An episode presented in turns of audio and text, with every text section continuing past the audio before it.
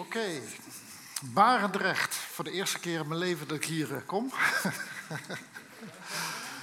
Ehm, en het is misschien goed om mij even, even te introduceren wie en wat ik ben, zodat je weet wat voor vlees je in de kuip hebt en eh, waar je wel of niet op moet letten. maar, ehm, maar, goed, mijn naam is Jan Vossen. Ik ben opgegroeid in een, uh, in een Limburgs gezin.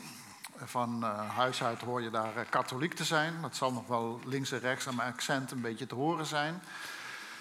Uh, katholieke kerk heeft mij van jongs af aan niet al te zeer geboeid, om het maar even zacht uit te drukken. Oftewel, ik vond het saai. Ehm, het was ook niet echt wat je zegt, de, de levende godsdienst bij ons thuis. Eigenlijk was wetenschap was de God bij ons thuis. Wetenschap ging alles doen, wetenschap ging alles op. Het was een hele intellectuele sfeer. Als je geen universiteit ging doen, dan was je ongeveer mislukt in het leven.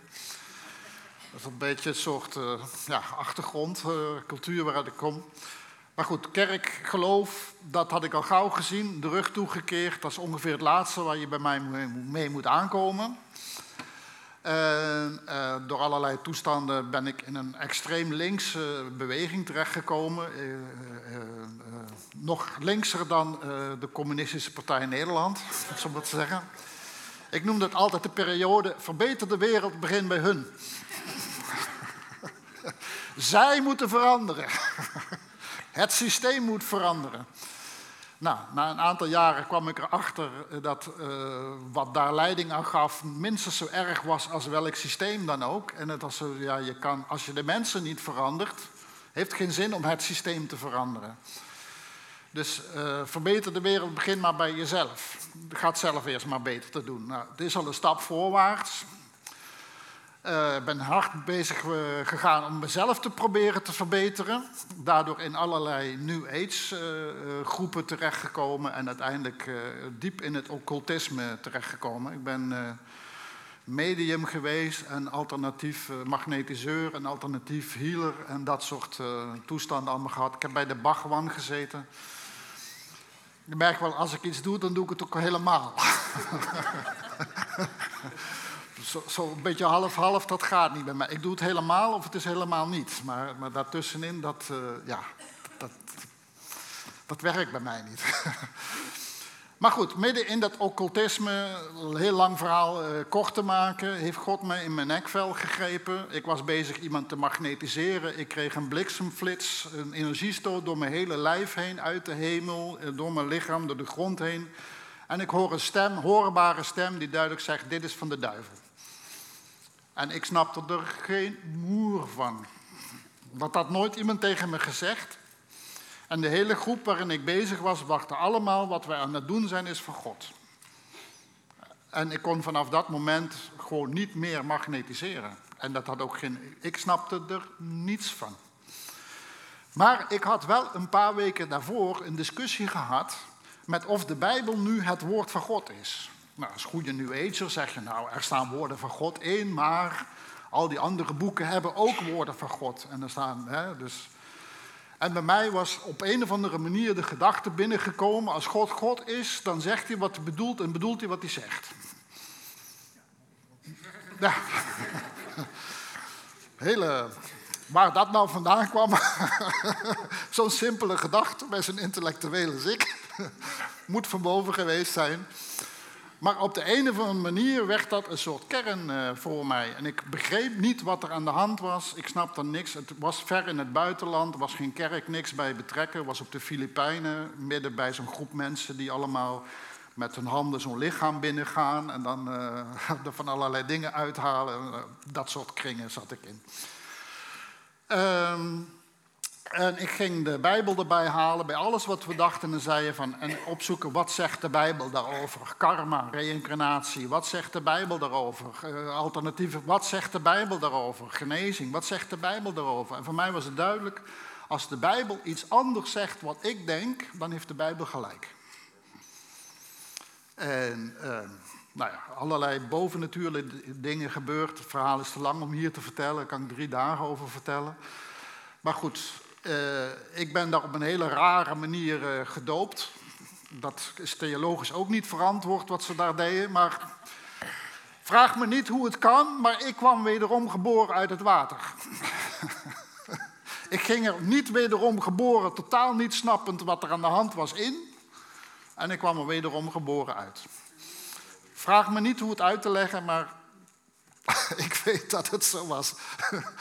Dat ik een ander mens was toen ik uit boven water kwam. En dat er andere dingen veranderden. En ik, ik opeens begreep waar het om, ging in de Bijbel. Waar het om ging om, eh, bij, bij Jezus Christus. Begreep nog een heleboel dingen niet. Ging terug naar Nederland na een, uh, nog een periode daar. Aardbeving meegemaakt. En zo 3000 mensen dood om me heen binnen een paar minuten. Toestanden allemaal. Vliegtuig naar Nederland. En God zegt drie dingen tegen me in het vliegtuig. A. Je gaat in orde maken met je vrouw. Dat was ook niet uh, zoals uh, het hoort, moet ik zeggen, de relatie. Je gaat dus werken voor de kost. Had ik tot dan toe ook niet gedaan. Uh, wie een dief was, hij stelen niet meer, maar hij werkt liever met zijn handen opdat hij iets te delen heeft. Kwam binnen als een bom bij me. En je gaat je eens voegen. Je gaat eens naar een gemeente toe en je gaat eens een keer doen wat een ander zegt. Had ik tot dan toe ook nog nooit gedaan in mijn leven. maar goed, ik had dus ook een aantal duidelijk bovennatuurlijke ervaringen met God uh, in, mijn, in, mijn leven. Um, daar op de Filipijnen dachten ze, dit is al het rijk van de antichrist hier in Nederland. Er is geen geloof, geen kerken meer. Uh, jij moet het... Hadden ze me voor... Uh, maar God zei, ga jij maar eens voegen. Ga jij maar eens gewoon doen wat een ander zegt. Dus gewoon lekker begonnen met stoelen sjouwen en zo. En uh, dat soort uh, nuttige dingen doen uh, in de gemeente. ik ben uiteindelijk tot tweemaal toe in die gemeente in Alkmaar. Ja, ik had geen kerk, dus ik ging naar de Bijbelboekshop in Alkmaar. En vroeg, hebben jullie ook kerken hier? Ja, hier heb je een lijst met kerken, dus ga er maar eentje uitzoeken. En Pinkstergemeente, daar had ik ervaring mee op de Filipijnen. Dus daar ging ik naartoe, voelde me gelijk thuis, ben gebleven, de rest niet meer bekeken. maar goed, ben er twee keer oudste geweest uh, in, uh, in, die, in, die, uh, in een periode. En wat daar gebeurde was dat ik langzamerhand mijn bovennatuurlijke relatie met God kwijtraakte. En dat ik gewoon echt onder een, een juk van presteren en een juk van ik had zoiets van, weet je, tot nu toe ben ik een dienaar van de antichrist geweest. En God heeft me vergeven, heeft me gered. Halleluja, prijs de Heer. Ik heb het allemaal fout gedaan. Nu moet ik het goed gaan doen. Ik kwam onder een juk terecht van proberen het goed te doen. Het nu beter te gaan doen. Ik ben volkomen in de vernieling geraakt, burn-out, zelfmoordgedachten. Ook daar heeft God me boven natuurlijk uitgehaald. En toen kwam op een gegeven moment uh, broeder Jan Zijlstra bij ons in de gemeente binnen. En voor het eerst sinds mijn buitenlandse ervaring voelde ik de bovennatuurlijke tegenwoordigheid van God weer. En ik was oudste in die gemeente en het was uh, normaal, dan na de samenkomst kwamen mensen naar voren voor gebed. En dan ging je voor ze bidden en er genas nooit iemand. En dat vonden we op de een of andere manier uh, accepteerden we dat, dat vonden we normaal. En al diezelfde mensen voor wie ik gebeden had en die niet genazen, kwamen daar naar voren en genazen wel. Dan heb je natuurlijk een uitdaging. je kan niet meer voor, volhouden van, het zal wel Gods wil niet geweest zijn. Of God heeft wel een andere weg voor deze mensen. Want ja, als hij bad, genazen ze wel en als ik bad niet. Ik weet niet hoe dat bij jou werkt, maar als ik een probleem heb met mijn auto, ga ik liever naar iemand toe die een paar keer een auto aan de praat heeft gekregen. En dan wil ik van die persoon weten, wat is er precies aan de hand? Dus wij zijn uh, op basis van die ervaring uh, richting uh, broeder Jan Zijlstra gegaan. We hebben daar trainingen bij hem gevolgd, onderwijs bij hem gevolgd en dergelijke. En ja, mijn vrouw is eh, in die samenkomst genezen. Was rugpatiënt, was scoliosepatiënt. Ik ken de rug van mijn vrouw als man zijnde vrij goed. en dat gat dat er altijd zat, was weg. dus nooit meer rugpatiënt geweest. En heb, ik, heb ik heel erg aan moeten wennen. Als ik haar boodschappentassen opeens zag tillen die zij nooit van haar leven kon tillen en zo, dat ik dat dus niet hoefde te doen. En uh, nou ja, geweldig. Uh, kwam in aanraking met Jan Zijlstra, zijn daar heel veel geweest, heel veel geleerd van hem, heel veel opgestoken. En dat leidde uiteindelijk tot botsingen in de gemeente waarin ik uh, zat. En met gevolg dat wij daar, uh, om de vrede te bewaren, moesten vertrekken. Het beter was dat wij daar niet meer heen gingen. als je voorganger altijd denkt van, nou, God heeft misschien wel een bedoeling met je ziekte. En dan wil je voor iemand bidden en dan moet je eerst gaan ontkrachten wat de voorganger zegt. Dat werkt niet. Dat, dat, dat gaat niet. Dus dat, je kan dat niet. Dus dat werkt niet zo. Um, op een gegeven moment kwam ik daar. Uh, ik zat toen heel erg nog in de geestelijke strijdbeweging. Ik weet niet of jullie dat kennen, spiritual mapping en zo. Uh, kijken waar de demonische bolwerken in je stad zijn en waarom mensen niet tot geloof komen en die bestrijden in de geest en dat soort zaken.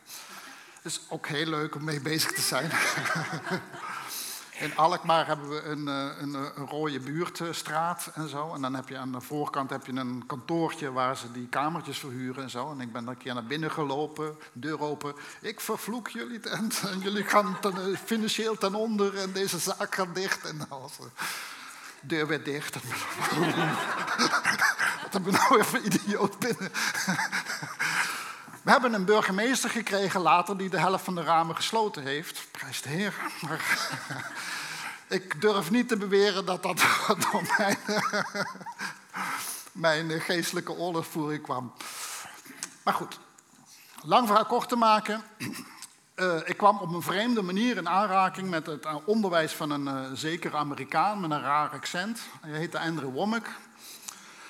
En die sprak zo ongeveer 90% tegen van alles waar, het, waar, ik van overtuigd was in die hele geestelijke strijdbeweging. En, maar ik had wel zoveel mijn Bijbel gelezen dat ik wel wist wat jij zegt staat in de Bijbel. En wat ik denk staat er eigenlijk helemaal niet. Ik denk wel dat het er staat, maar als ik het goed lees, staat er eigenlijk het tegenovergestelde van wat ik denk wat er staat. dat was nogal even uh, een confrontatie.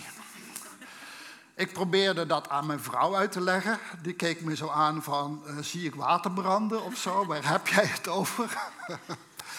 ik denk van, oké, ik kan het niet overbrengen. Uh, weet je wat? Wat hij zegt, ga ik voor haar, want ze kon geen goed Engels, ga ik in het Nederlands vertalen. Misschien als ze het zelf leest, kan ze het ook wel begrijpen. Uh, op die manier kwamen wij met dat onderwijs in aanraking. En wat het voor mij gedaan heeft, voor mij ging de Bijbel open. Voor mij werd de Bijbel gewoon een levend boek. Je kan mij een vers aanwijzen en ik kan erover preken. Maakt niet uit wat het is. Zodra ik iets ga lezen, begin het te bubbelen. Het dat is wat dat onderwijs van deze man voor mij gedaan heeft. En ik had zoiets, dat moet heel Nederland weten. Dus wij gingen dat vertalen in het Nederlands. Uh, Lang verhaal kort te maken. Uiteindelijk ben ik een van de drie personen geweest die de Bijbelschool van Andrew Wommack in Nederland en Naarden heeft opgericht. Dus ik ben daar een van de oprichters van. Ik geef daar ook les. Ik uh, ben daar nog. Ik doe niets meer aan organisatie en dat soort dingen. Dat is niet mijn roeping. Uh, gelukkig voor de school ben ik daar gestopt. Uh, en ik geef onderwijs ik ben, uh, mijn roeping in het lichaam van Christus is leraar. Dat is uh, vijfvoudige bedieningen, herder, apostel, ik ben de leraar. En ik weet dat ik daarvoor geroepen ben en het heeft mij heel veel moeite gekost om dat te aanvaarden. En dat, uh, dat is ongeveer het la Ik ging veel liever lofprijs en aanbidding doen. Ik ben ook popmuzikant geweest en zo. dus, ja, ik heb nogal wat gedaan in het leven. Maar heerlijk, lekker in aanbidding. Alleen maar met de Heer bezig zijn. Vergeet al je zorgen en al die dingen en zo. En al de strijd die je krijgt als je onderwijs... Dat, eh, nou goed. Ehm, ik zie aan jullie liedjes, ik vind ze echt geweldig. Fantastisch. Ik wil straks van de band weten hoe jullie aan die liedjes en die teksten komen. Ik heb tot nu toe uh, ben ik genoodzaakt geweest zelf te schrijven voor onze eigen, uh, eigen, eigen bediening. Maar, maar wat jullie zingen, dat is wat wij geloven, wat wij, wat wij, wat wij preken. Maar goed, ik ben dus heel erg betrokken bij de bediening van Andrew Womack, maar ik ben geen Andrew Womack volgeling, laat ik even zeggen. Hè? Ik ben een volgeling van Jezus Christus. en als iemand mij kan helpen om hem beter te begrijpen en hem beter te volgen, maak ik daar met alle liefde graag gebruik van. En het heeft mij enorm eh, geholpen, niet om Andrew Womack te volgen, maar om Jezus te volgen. Laten we dat eventjes uh, uh, duidelijk maken ik heb een boekentafel achter waarin ik veel boeken van hem heb. Ook boeken die ik zelf geschreven heb. Ook liedjes die ik zelf geschreven heb, staan er ook achter. Maar die zijn eh, voor mensen die geïnteresseerd zijn, kunnen daar kijken. Maar goed, dat is niet waar ik hier voor kom. Maar dit is even een introductie. Dan heb je een beetje een idee van mijn uh, achtergrond. Voor de rest leer ik ook nog een heleboel van een heleboel andere leraren. En van, uh, niet alleen van leraren, maar ook van omstandigheden. En ook van Weet je, er gebeuren altijd dingen. Je kan overal iets van leren. Um, als ik ergens voor het eerst kom, heb ik altijd één fundamentele preek. En misschien kennen jullie het allemaal, weten jullie het allemaal, maakt mij niet uit. Dan is het in herinnering roepen wat, wat, wat, eh, wat de dingen zijn. Maar om dat te illustreren, gaan we jullie, beginnen met jullie iets te geven. En mijn lieve vrouw gaat even iedere rij af krijgen jullie een bekertje, daar zit iets in en dan mag je één dingetje uithalen en dat eh, in je hand nemen. En in de Bijbel mag je naar Marcus 4, dan weet je al bijna gelijk waar ik het over ga hebben.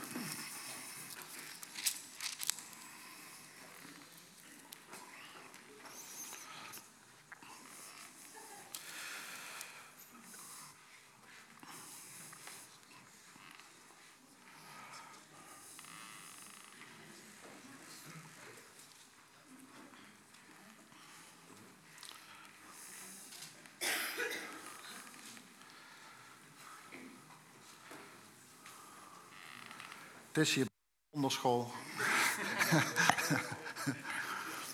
ik heb met mijn vrouw jarenlang de zonderschool geleid, kinderwerk. We hadden 240 kinderen op een uh, samenkomst. Dus dat was uh, een flinke zonderschool. Ik vond het geweldig om daar uh, te kunnen onderwijzen. Heerlijk. Kinderen, geweldig. Oké, als het goed is hebben jullie allemaal wat. En nu is mijn vraag, kijk eens wat je hebt en vertel mij, wat heb je in je hand? Ik hoor een zaadje, een gerstekorrel, ik, graankorrel. Ik vraag nog eens, wat heb je in je hand? Leven. Wat je in je hand hebt, wat jij in je hand hebt, is het voedsel voor meer dan 200 miljoen mensen. Jij kijkt in je hand, je ziet een zaadje. Maar wat je in werkelijkheid hebt, als je met andere ogen kijkt dan alleen maar fysiek, heb je het voedsel voor miljoenen mensen in jouw hand. Dat is nu in jouw hand. Dat is concreet, dat is realiteit. Dat is niet een fantasie, wat je in je hand hebt is werkgelegenheid voor honderden mensen en gezinnen en families. Dat is wat jij in je hand hebt. Dat zit allemaal in dat kleine ding wat jij in je hand hebt. Het is niet zomaar een zaadje. In dat zaadje zit een potentie. Daar zit een potentie om miljoenen mensen te voeden. Daar zit een potentie voor werkgelegenheid, voor industrieën, voor economisch welzijn van, van, van hele gebieden, van hele streken, dat zit in dat ene ding wat jij in je hand hebt. Alleen je begrijpt wel, dat heb je er niet zomaar. Daar zal je een proces voor moeten gaan doen met dat zaadje in je hand. Je zal het moeten planten. Je zal geduld het moeten bewaken. Je zal geduld moeten hebben dat het vrucht gaat voortbrengen. En die vruchten zal je weer moeten planten. En datzelfde proces moet je herhalen en herhalen en herhalen en herhalen. En op een gegeven moment komt dat tot een overvloed dat, dat wat je nu hebt, de potentie die erin zit, gerealiseerd wordt. Dat je er inderdaad miljoenen mensen mee kan voeden. Dat je er industrieën op kan bouwen. Dat is wat je in je hand hebt. Dat is wat vrucht, wat een klein, onooglijk zaadje. Heb je nu een, een, machinepark en een fabriek in je hand? Maar het zit allemaal in dat ding wat je in je hand hebt. Het zit erin. Alleen je hebt een proces nodig voordat je gerealiseerd krijgt wat daarin zit. Het is geen toverformule van gooi het in de lucht, Harry Potter, hocus pocus, ploef. nee, er zijn bepaalde principes, er zijn processen waar je, door, waar, waar je doorheen moet. Leg het nu eens uit je hand en leg het naast je op je stoel. Of op de grond, of whatever. Weet je, nu kan je fantaseren over het voeden van miljoenen mensen. Nu kan je fantaseren over, over, over, uh, over industrieën en werkgelegenheid, maar je hebt niks. Je kan erover over wensen en, en hopen en geloven en weet ik wat. Je, als je de zaadje niet hebt, heb je niks. Je hebt niet de mogelijkheid om te realiseren wat daarin zit. Pas als je het zaad hebt en het juiste proces ermee doorgaat, dan zal het zaad voortbrengen wat in het zaad zit. En dit is wat Jezus in Marcus 4 probeerde duidelijk te maken aan zijn publiek, hoe het woord van God werkt. Hoe het woord van God opereert en functioneert. Het werkt als een zaad. En de meeste christenen die ik ontmoet, zien het woord van God. Ze behandelen het, en ik zal het straks in, ze behandelen het of als een instructieboek of als een weerbericht. En ik zal uitleggen hoe dat, hoe dat werkt. Instructieboek, dat is als je het woord van God behandelt. Zoals iemand het eens een keer zei, iemand zei eens in een samenkomst. Het woord van God is de leidraad voor ons leven. En de meesten zullen amen en ja knikken. Dat is waar. En de Heilige Geest zei in mij, dat klopt niet. En ik, hè, hè? Dat klopt niet. Hoe kan je dat nou zeggen?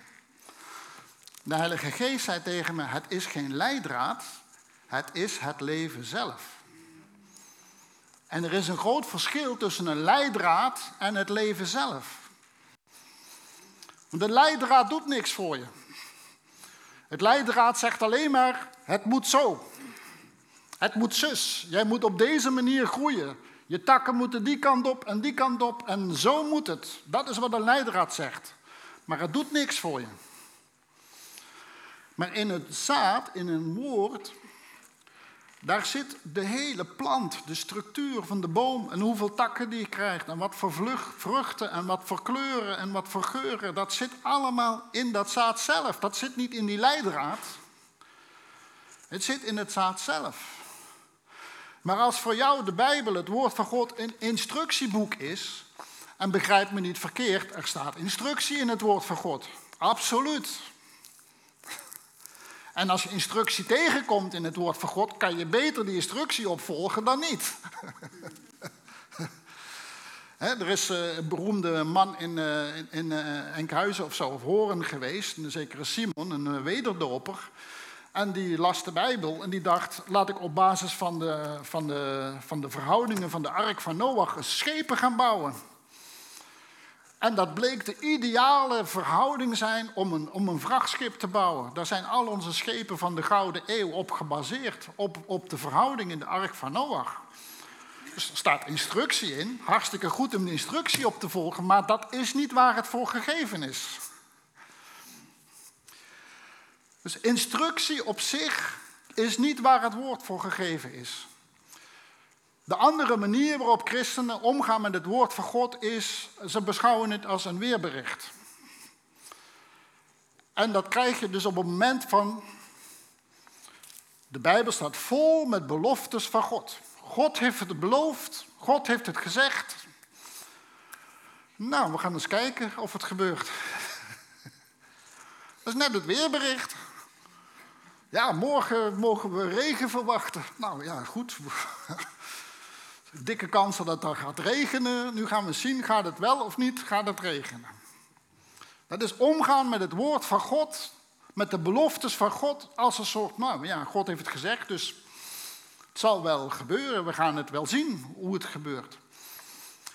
En allebei mis je, in allebei de gevallen, zowel instructieboek, en er staat instructie in, in het woord van God, en beloften van God. Er staan beloftes in het woord van God, maar je mist de essentie als je het woord niet benadert als zaad. En dat is iets fundamenteel anders. En laat ik het illustreren aan de hand van een beroemde gedeelte uit, uh, uit uh, Marcus 16. Jullie kennen allemaal de tekst. Deze tekenen zullen hen volgen die geloven.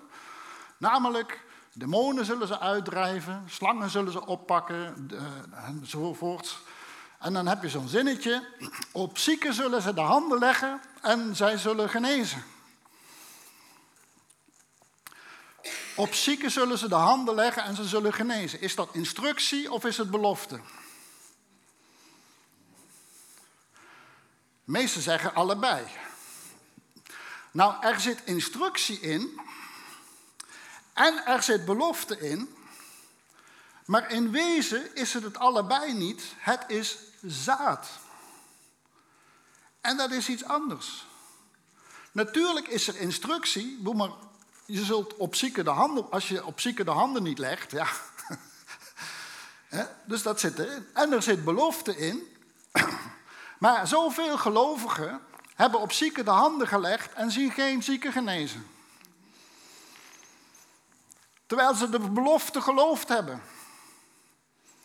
En ze hebben de instructie opgevolgd. Maar wat ontbreekt eraan? Het een zaad.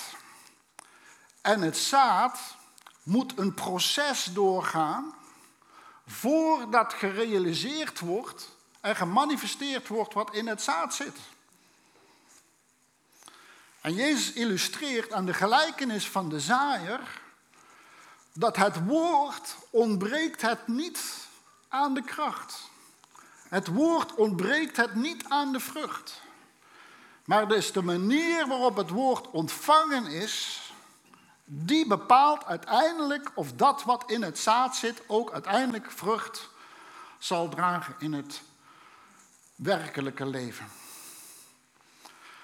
Dat betekent, dit woord, op zieken zullen ze de handen leggen en de zieken zullen genezen, is niet op de eerste plaats een instructie en zelfs niet op de eerste plaats een belofte. Het is een zaad. En dit woord is in staat om degene die het op de juiste manier ontvangt te veranderen van iemand die op zieken de handen legt en nooit iemand ziet genezen, in iemand die op zieken de handen legt en de zieke ziet genezen. Dat is dus niet afhankelijk van jouw vermogen om de instructie juist op te volgen. Het gaat er niet om waar jij je handen legt.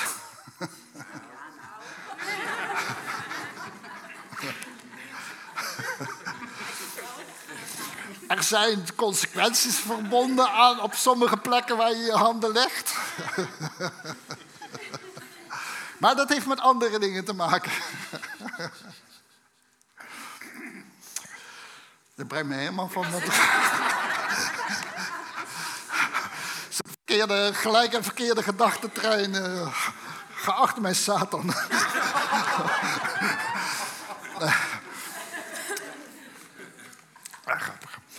Maar, weet je, het hangt ook niet af van jouw vermogen om geloof te hebben en te blijven beleiden en de belofte die erin zit. Want ook het vermogen om te geloven en het geloof opbrengen kan ook een vorm van werken worden. En een vorm van verwijt. Maar je hebt niet genoeg geloof. Je moet meer geloof hebben. Alsof geloof iets is wat een inspanning van jou is. En veel mensen gaan met geloof om alsof, alsof het iets is waar zij zich voor moeten inspannen. Bijbels geloof komt tot stand zonder enige inspanning van jou. Bijbels geloof is moeiteloos. En wanneer jij denkt dat jij het moet opbrengen, dat jij er verantwoordelijk voor bent, kom je in de problemen. En wordt geloven ook een vorm van werken. Wij zijn behouden uit genade door geloof, maar dat niet uit onszelf. Het is een geschenk van God. Op zieken de handen leggen en de zieken zullen genezen is een zaad. En in dat zaad zit al het geloof wat jij ervoor nodig hebt, zit ingebakken in dat zaad. Dat zit er gewoon in, dat komt mee met het woord. Want geloof komt uit het horen en het horen uit het woord van God.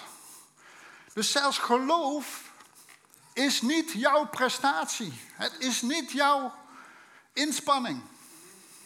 Het is het woord van God wat op de een of andere manier, die, ik, die je zelf misschien niet begrijpt en niet gesnapt, bij je binnen is gekomen, bij je wortel heeft gevat en bij jouw vrucht heeft gedragen. Toen ik uit de New Age en uit het occultisme ging geloven dat Jezus de Zoon van God was, was dat geen intellectuele prestatie van mij. Kan ik je absoluut garanderen.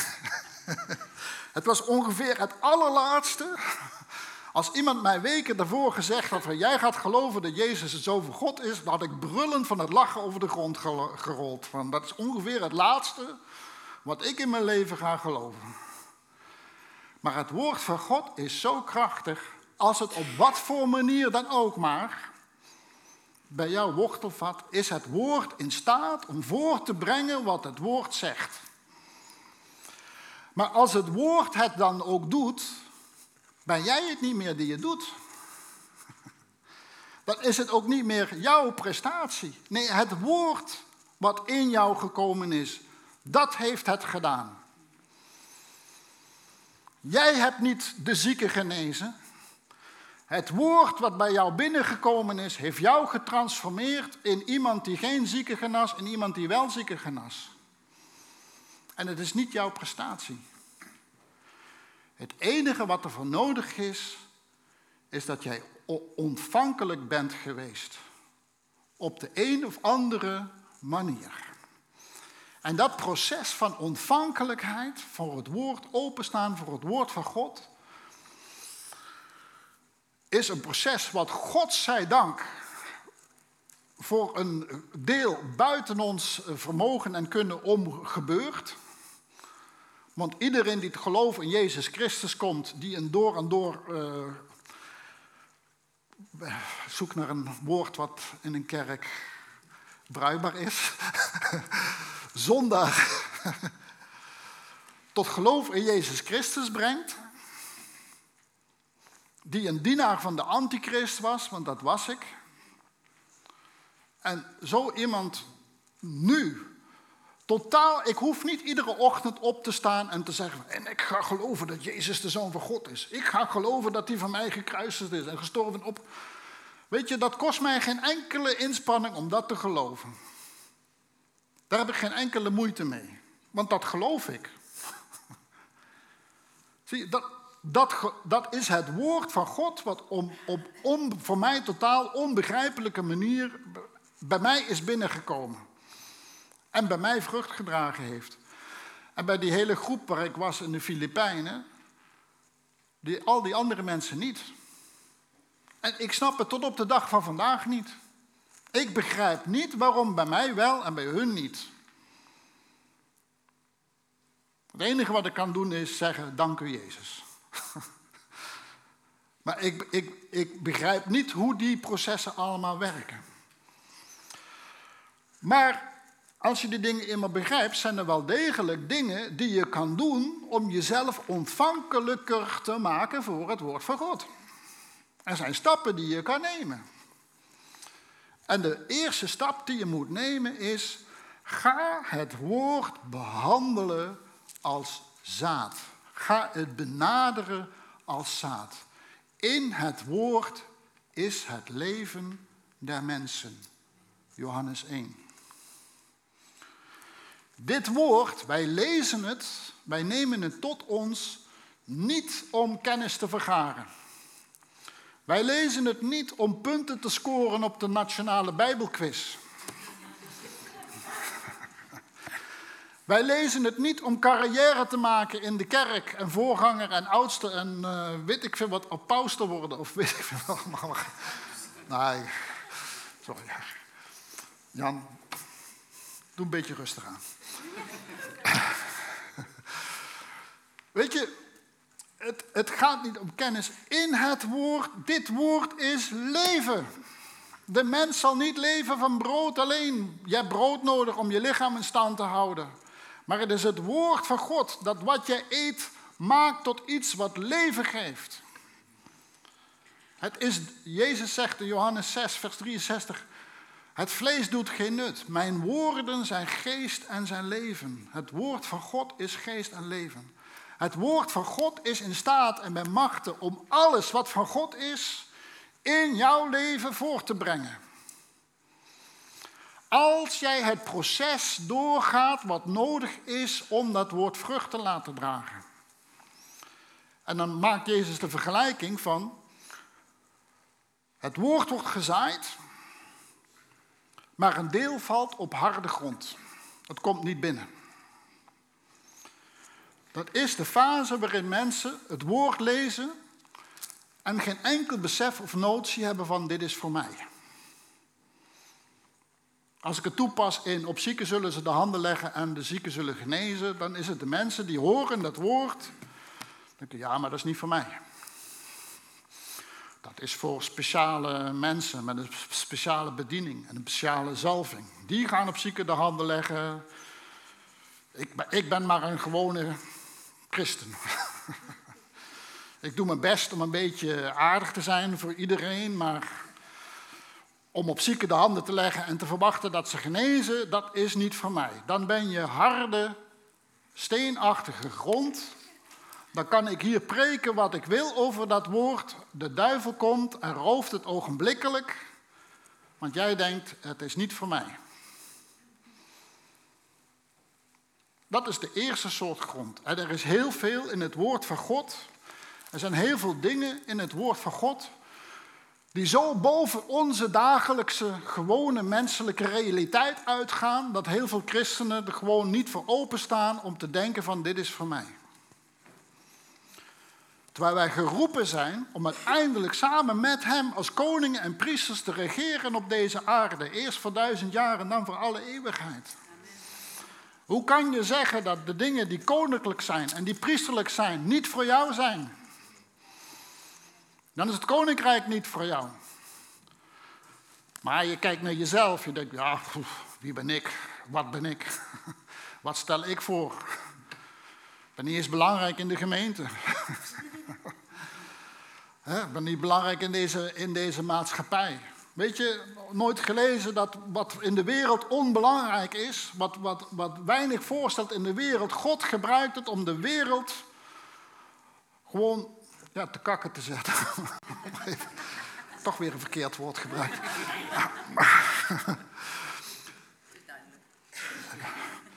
Jezus spreekt over Johannes de Doper en dan zegt er is niemand groter uit vrouwen geboren dan Johannes de Doper. Dus Johannes de Doper, groter dan Mozes, groter dan Abraham, groter dan David, groter als Jozef, groter als wie en wat dan ook. En dan zegt hij, de kleinste in het koninkrijk is groter dan Johannes. Nou, wie is hier de kleinste? Weet je? Maar wij denken maar, ja, wie ben ik? Wat ben ik? En dan kun je je Bijbel lezen. Als je dat met die mentaliteit van wie ben ik, wat ben ik leest, komt het zaad niet binnen bij je. Het eerste wat de duivel doet is het roven. En het zaad, het woord, is in staat om van jou te maken wat boven bidden of denken of beseffen is. Maar het zal niet tot stand komen omdat jij het niet ontvangt als een woord voor jou. De tweede fase is dat men het woord wel ontvangt met blijdschap, maar het krijgt geen wortel en zo gauw er tegenstand komt, dan geeft men het op. Op zieken zul je de handen leggen en ze zullen genezen. Nou, halleluja, dat woord is van mij. Kom op zieken, ik ga de handen opleggen. en dan genezen ze niet. Dan zie je geen genezing gebeuren. En nu? Nu raak je teleurgesteld. Nu raak je gefrustreerd. je hebt het een paar keer geprobeerd en dadelijk durf je het niet meer, want stel dat er niet gebeurt. Wat zullen ze dan wel denken? Wat gaan ze dan over God? Zet ik nu God voor of zo? Meestal is in het hart, zet ik mezelf voor. Dat is, dat is wat Jezus beschrijft met de tweede fase. Het heeft geen wortel geschoten in je en er komt tegenstand, er komt weerstand. En het woord wat voor jou bestemd is, wat eigenlijk al in je hart gezaaid was, gaat verloren. Omdat je uiteindelijk kijkt naar van de, de resultaten, omdat je naar de vruchten gaat kijken. En zie ik die vrucht al. Maar je begrijpt niet, het is een proces. Het heeft tijd nodig. Jan Zijlstra heeft tien jaar lang gepredikt over genezing voordat hij de eerste genezing in zijn samenkomst zag gebeuren. En de meeste mensen die ik ken, die in genezingsbedieningen, die, die veel resultaat in, een in het bedienen van genezing hebben, laat ik het even zo zeggen, want volgens mij is er geen genezingsbediening, die hebben we allemaal. Maar die veel resultaat daarin zien, hebben allemaal zo'n proces doorgemaakt van dat ze er gewoon voor gingen. Het woord zegt het, boem, ik leg de handen op en de eerste 100 of 200 of 300 zagen ze niks gebeuren. Maar ze lieten zich niet ontmoedigen, want ze zeiden, dit is wat het woord zegt. Ik blijf bij het woord. Ik ga niet kijken op of het mij lukt. Nee, het is Gods woord. En God Gods woord, waar hij het voor gezonden heeft, dat zal het doen. Het zal niet ledig weerkeren. Het zal doen waarvoor het gezonde is. Als je door die fase van frustratie en teleurstelling heen gaat, kom je in de derde fase. De derde fase is een moeilijke fase. Dat is de dorens en de distelen, dat is de verlokkingen van de rijkdom en de andere dingen in de wereld. Dat andere dingen, je hebt dat woord ontvangen, maar je bent weer met andere dingen bezig. Je gaat weer andere dingen uh, aandacht geven. Of bijvoorbeeld, uh, wat ook een heel gevaarlijk is, je wordt succesvol. Een van de gevaarlijkste plekken om ergens te zijn is succesvol zijn. Voordat je dit in de gaten hebt, denk je alweer dat dat komt omdat jij het allemaal zo goed doet. Voordat je weet, kom je in een situatie waarin je niet meer 100% afhankelijk bent van God en zijn woord voor te brengen wat er in je is. Dat is een gevaarlijke fase. Je wordt afgeleid van dingen. En er is een vierde soort grond. En de grond, dat is de akker van ons hart. 1 Korinthe 3 zegt van Gods akker zijt u. Wij zijn Gods akker.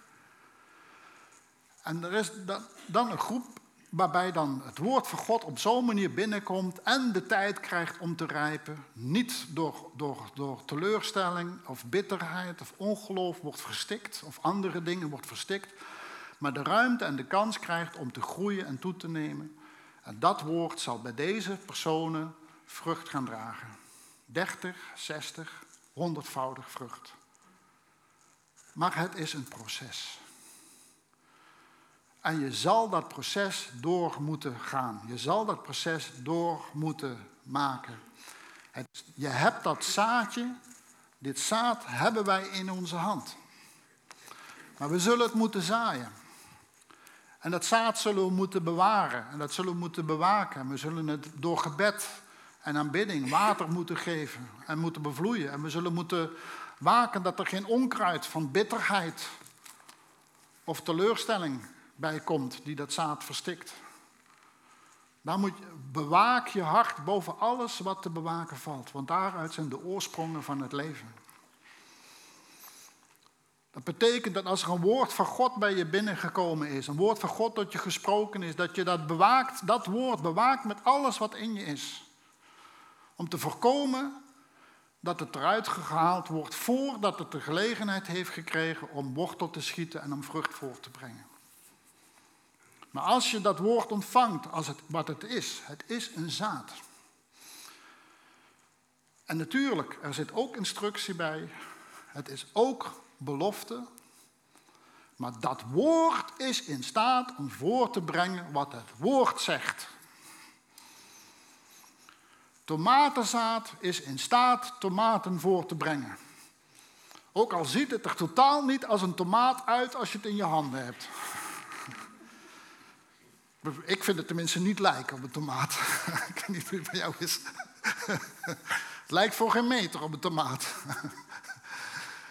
Maar alles wat er nodig is, zit in dat zaad. Het enige wat dat zaad nodig heeft, is een goede akker. Een goede ontvangst.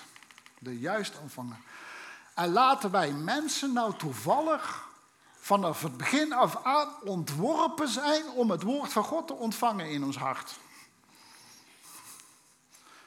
Als in Genesis wordt gesproken over het voedsel van mensen en God spreekt over de, voor de dieren is het groene kruid, maar voor de mensen is het zaad en de zaaddragende gewassen, gaat het over het woord van God. Mijn kanarie eet fysiek meer zaadjes dan ik bij het ontbijt. Dat zijn geestelijke dingen.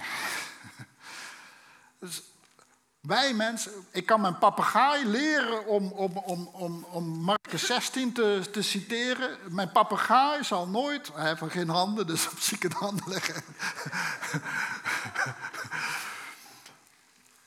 maar omdat wij mensen zijn gemaakt om het woord van God te ontvangen en te dragen en te laten vermenigvuldigen, daar zijn we voor ontworpen.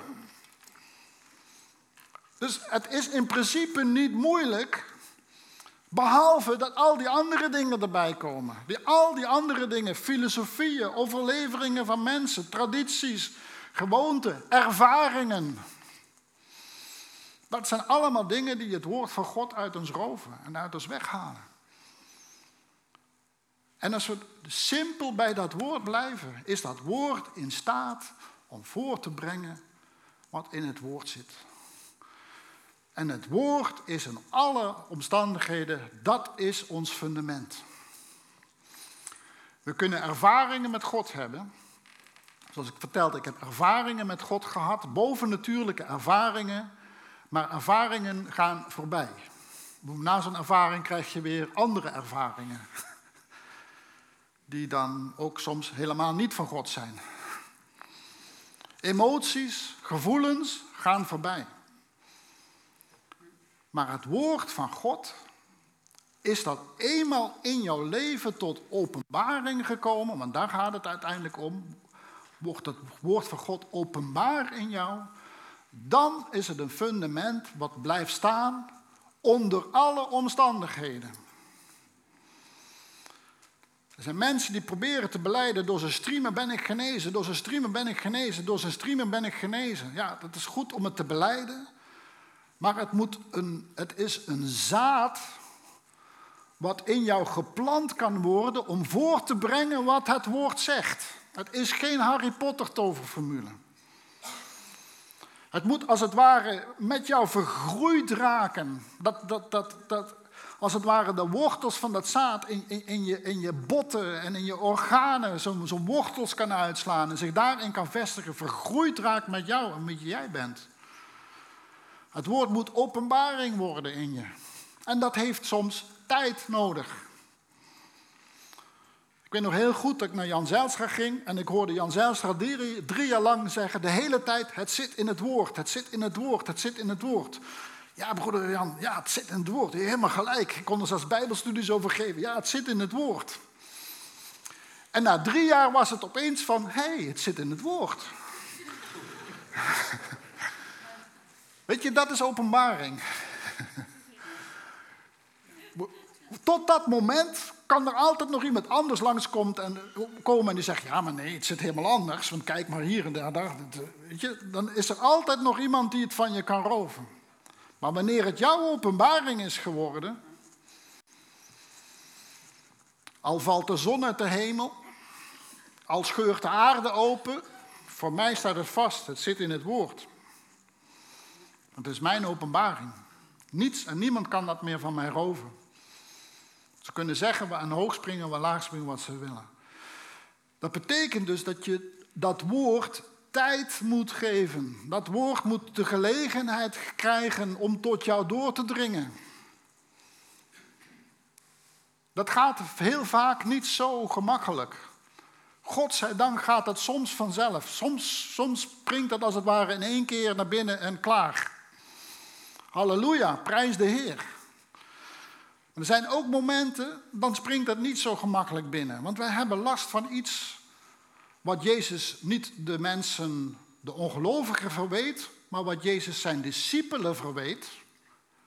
En dat was hardheid van hart. En het is een ongelooflijk waardevol boekje van Andrew Womack. Dat heet zo, Hardheid van Hart. Ik vind dat iedere christen dat gelezen moet hebben in zijn leven. Wat over dit proces gaat. En hoe je jezelf gevoelig maakt voor het woord van God. Want als het woord van God eenmaal je fundament is.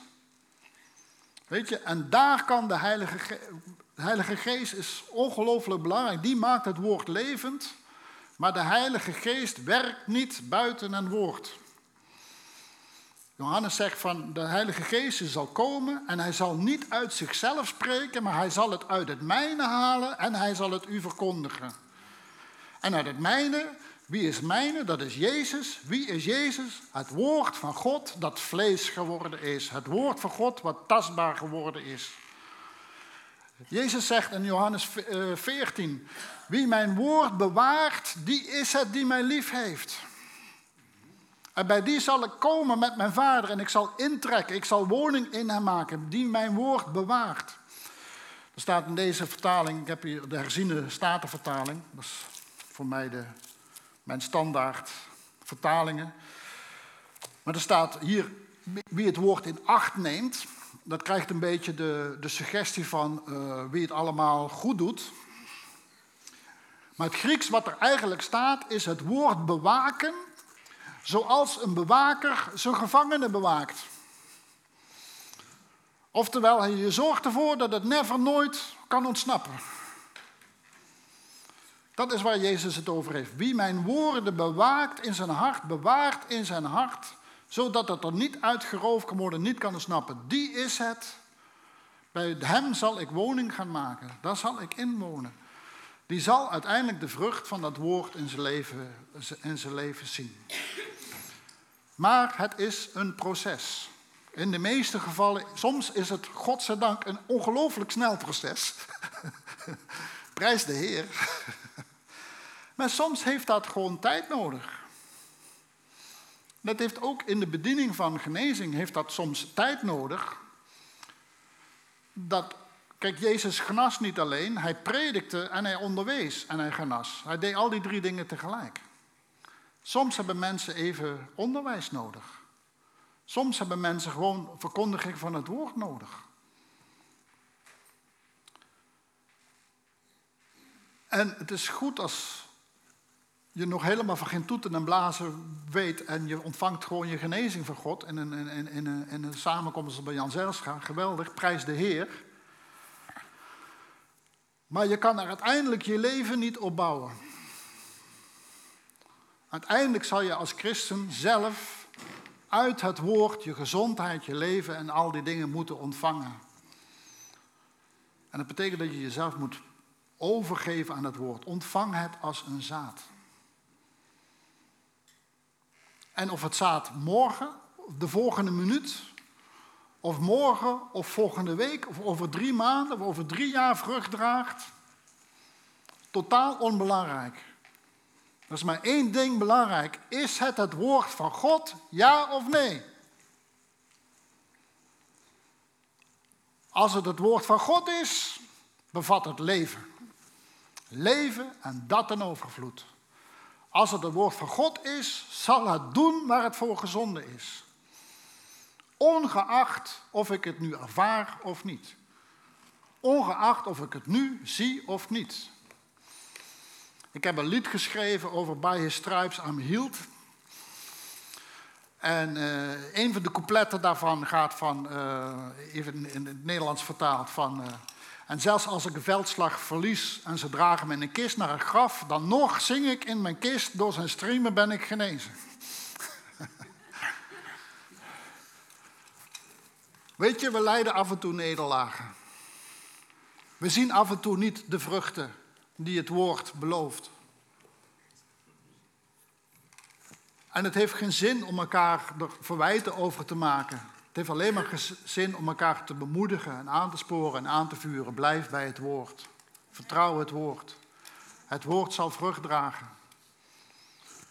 Zelfs als ik in de kist lig, dan komt een moment, dan sta ik te dansen voor jullie allemaal. Als Jezus is teruggekomen en dan zeg ik, zie je wel, dus een streamen ben ik genezen. Doet er niet toe of ik het nu allemaal ervaar. Kijk, wij ervaren volgens Hebreeën, kunnen wij de krachten van de toekomende eeuw, kunnen wij hier en nu ervaren. Dat is nog iets anders als er volledig in leven. Ik geloof dat we het kunnen ervaren. Ik streef ernaar. Ik denk altijd, ga ervan uit dat we het zullen ervaren. Maar zelfs als het niet zo is, het woord blijft de waarheid. Het woord blijft staan voor mij. Het is mijn fundament. Ongeacht hoe ik me voel.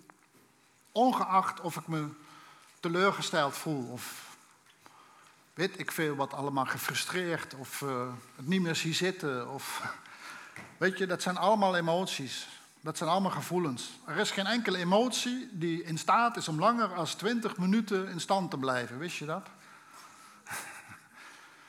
Als je in een bepaald gevoel zit, zet je klok, je eierwekker, of 20 minuten voel je je anders.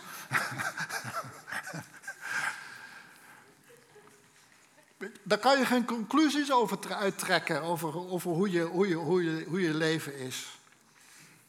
Als je je vol geloof en blijdschap voelt, halleluja, prijs de Heer. Maar als je dat over twintig minuten even weer niet voelt, is er niks aan de hand. God houdt nog evenveel van je.